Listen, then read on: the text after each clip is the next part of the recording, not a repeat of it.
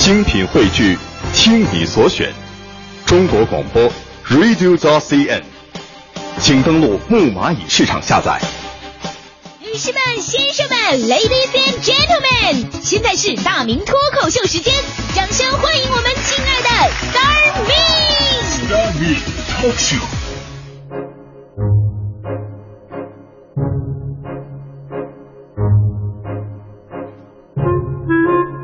欢迎各位来到今天的大明脱口秀，我是大明。哎，这不快过年了吗？提前给各位啊拜个早年吧。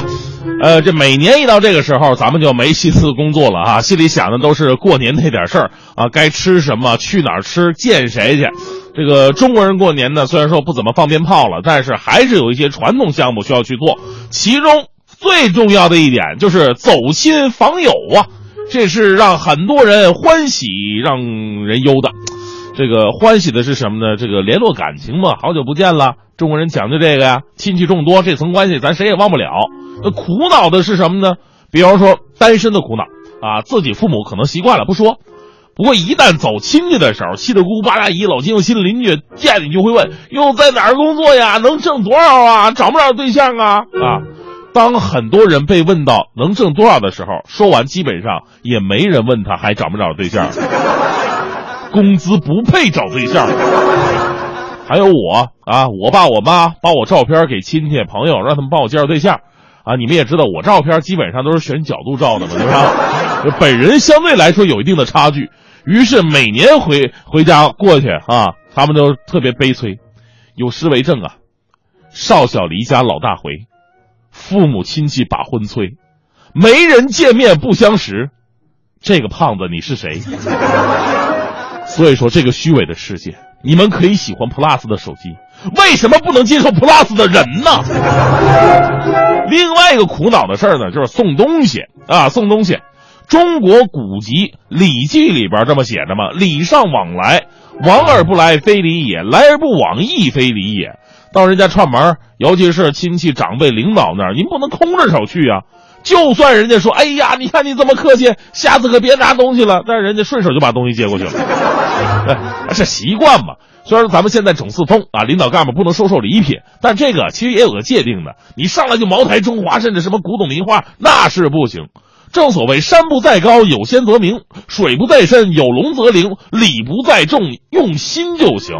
所以今天跟大家伙强调，送礼啊，其实要送出心意来，远比那些贵重的东西更能体现你的真心，也更符合咱们中国人送礼表达联络感情的这个初衷。啊，中国有句古话嘛，叫“千里送鹅毛，礼轻情意重”啊，讲的就是这么一个事儿嘛。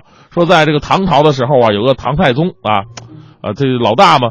这唐太宗，大家伙最近看这个武武媚娘的时候就比较了解，手下小弟众多，势力强大，地盘也大，而且周边的一些阿猫阿狗帮派啊，还给他时不时来交点保护费啊。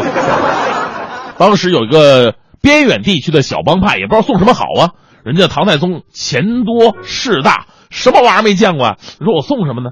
想来想去，哎，我送一只白天鹅吧。再怎么说也是国家一级保护动物，对吧？于是就弄了一只白天鹅。让手下小弟一个叫做免伯高的人给唐太宗送过去了。在今天来看呢，这个差事是个肥差，相当于公费出国旅游。搞不好那边唐太宗心情好，还能给点差旅费什么的。但在古代不是了，你想想古代多多多痛苦啊！看门基本靠狗，通讯基本靠吼，取暖基本靠抖，出差基本靠走。这来回好几千里地，这不好走啊！中途你要再遇个什么车匪路霸的，性命都难保，对不对？免伯高啊，接到这个命令也不敢违抗，就上路了。一路上照顾这只白天鹅，跟照顾自己亲爹似的啊！啊，走到一个湖边，想给这个白天鹅呀洗洗澡。你说现在白天鹅这玩意儿都跟黑天鹅差不多了，你看洗干净吧，洗干干净净的见唐太宗。但是人家毕竟叫天鹅嘛，人家是可以飞的。这家伙刚整出笼子，白天鹅扑通就飞走了。这免伯高大惊失色，赶紧用手去抓，结果就在屁股那儿揪下一根鹅毛来。免伯高心想：这不完了吗？我还等着报销差旅费呢，不是不？小命都得先报销了。一想就悲从中来，嚎啕大哭。啊，看我流泪，你头也不回。哭完以后，这免伯高心想：反正都是死罪，我硬着头皮得去吧。这不还有根鹅毛呢吗？是不？最后到唐太宗那儿，看着别人拿出的这个贺礼什么金山银山珠宝古董、面包糕，最后拿出了自己那根宝贵的鹅毛，说出了这么一句流传千古的话：“千里送鹅毛，礼轻情意重啊。”唐太宗听了以后，为了显示自己有文化、有气度，不仅没有惩罚他，还重重的奖赏了他。这就是千里送鹅毛的由来。所以说呢，这个故事告诉我们道理：送什么礼并不重要，最重要的是你有什么心。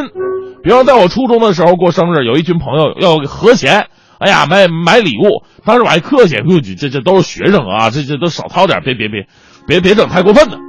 终于啊，在我生日当天，我的桌子上放了一个包装特别精致、漂亮的大大的礼盒，盒子上还有个卡片，上面写着“愿你的生命永远充满活力”。旁边的人呐，投来非常羡慕的目光。我们知道，上学那会儿，最得意的事情就接接到这种礼物，人多嘛，你在拆礼物的时候，就是要炫耀一下，故意拆的声音特别的大，嗨呀，我拆嗨，知道的是拆盒，不知道以为拆楼呢。我拆开之后，发现里边是个更漂亮的包盒子啊，包装盒。我心想，这东西有多贵重啊？你整俩包装盒，那接着拆吧。打开以后，还是一个包装盒。我费了九牛二虎之力，拆了十好几个盒子，终于看到了我的礼物——一节五号电池，上面还有牙印呢。我终于明白了卡片上那句“愿你的生命永远充满活力”的意思了。但是，我就在想一个问题。一节破电池，至于让一群人合钱买吗？所以至今我都特别感谢那些同学，他们让我明白一个道理：人生在世要得意，没钱也要装下去。这不嘛，如今呢，那些花儿啊都散落在天涯了，有几个也飘在了北京。前不久我们联系到了啊，说快过年了，快过年了，这老师退休也来北京了吗？我们看看老师去吧。当时我经了经过了一个激烈的思想斗争，你说看老师我要不要买东西呢？啊，我要是买，那帮孙子那帮当时这这就这德行，他们能买，他们肯定不能买呀！啊，都给我送五号电池还咬过的人，他们不能买，那我买了的话，我不是让人下不来台吗？那我就我就我也不买了，我空着手就去了。那天呢，我坐公交车去的，一下公交车，我看到我的同学们都已经到了，再仔细一看。这家伙手里边都拎着什么牛奶呀、水果啊、鲜花啊！我心想，大哥，你们都出息了，你们没说带礼品呢，你不把我给晃了吗？结果大家伙看我什么也没拿，眼神有点异样，这估计是在北京混的不好啊。就在这个无比尴尬的时候，我急中生智，我一转身，我追起了刚才自己坐的那辆公交车，我一边追还一边喊。师傅，停车！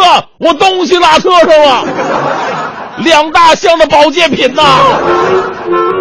哎，这个故事就告诉我们一个道理：过年了，串门啊，可别空着手。另外，这个故事也告诉收音机前各位领导啊、老板们一个更加重要的道理：过年了，也别让你的员工空手回家呀。